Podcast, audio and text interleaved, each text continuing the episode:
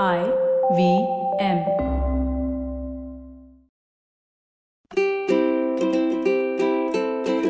Hello and welcome to the Habit Coach Podcast, the bite sized podcast filled with quick and easy, actionable habits. Remember, great habits create that awesome life. I am Ashdin Doctor, your habit coach. And today's fun fact of the day has to do with family relationships. Did you know that in English, your grandfather's brother's child is your first cousin once removed? If it was the child of your great grandfather, he would be your first cousin twice removed. But his child would be a second cousin once removed. Now, how confusing is this silly language? I just love using these uh, did you know facts for the silly language of ours called English.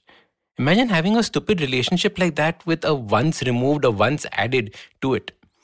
And in this regard, I'm very lucky. I only have to remember uh, my parents, uncle, aunt, cousin, cousin in laws, and grand uncle. That's it. A few benefits of having a tiny, tiny family. My grand uncle is my grandfather's brother. We went to meet him a few days ago.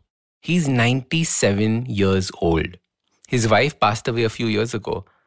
I was meeting him after about a year and a half, and his name is Barjo Doctor and is always an inspiration to me. As all stories go with 90 year old grandparents, he spoke about his first job, which was way back in 1947, at which point of time he told me that if someone was earning a salary of 30 rupees, he was considered a catch and there would be so many marriage proposals flying his way.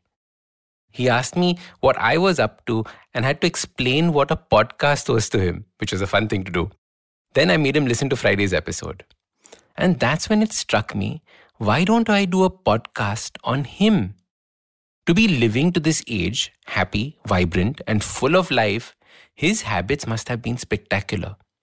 So today I want to talk about one of his habits that I think has made him live a life that I feel is a successful one.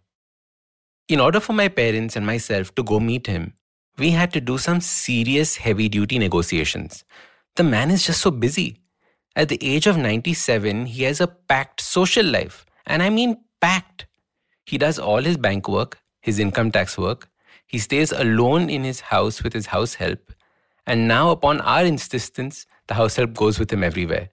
Till the age of about 92, he was hopping on buses and going to the busiest parts of Bombay.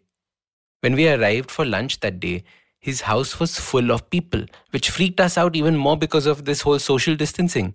He had two gardeners tending to his pots, the cook, the house help. There was a ruckus at home. At 97, he is busier than most of us. At 97, it is easy to fall into the trap of being lonely. Almost everyone that you've ever known has died. Just imagine that for a moment. At the age of 97, it is easy to say, I have done everything for so long now, I just want to be taken care of and just watch TV and chill at the age of 97 it is easy to just live in the past, in the memories of the years gone by, because there are just so many memories to remember. We haven't even seen half as many years as he has, and we live in the past all the time. Memories of friends and lovers. We fill our minds with grief of the things gone by. Today, we're all so busy with life. We're always busy with something or another. But the point is that we do not keep ourselves busy. The busyness we have is trying to solve someone else's problem, or the busyness born from the world around us. But to keep yourself busy is to choose activities that fulfill you. My granduncle fills his days with things he loves, like going to the flower show, or to the zoo, or to the museum. And he probably knows every exhibit by now, and all the security guards know him and wave at him. And that's probably the second learning. He loves people and always gives the person he talks to his full focus. They all love him. I remember once he was in the hospital for a fall. All the nurses loved him, and he was happily flirting with all of them. And they would come and sit with him in the evenings and talk. The last thing to learn from him is to eat only what you enjoy and know is good for you. But eat less. Eating less is the secret for that longevity. and we are all so chronically overfed.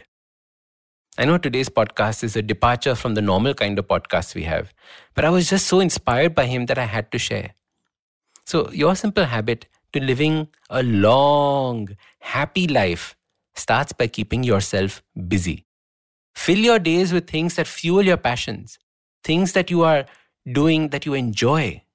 Spend a lot of time genuinely caring for people. It's a lonely life if you think you can do it all yourself.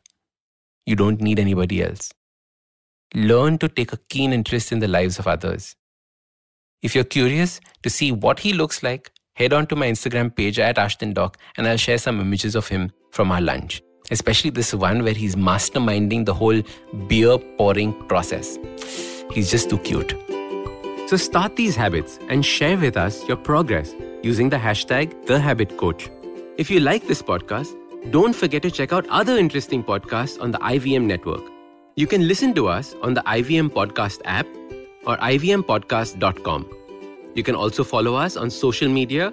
We are at IVM Podcasts on Twitter and Instagram.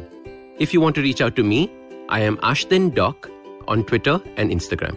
You can find lots more information on my website, awesome180.com, or check out different content on my YouTube channel called AWESOME 180. That's Awesome 180.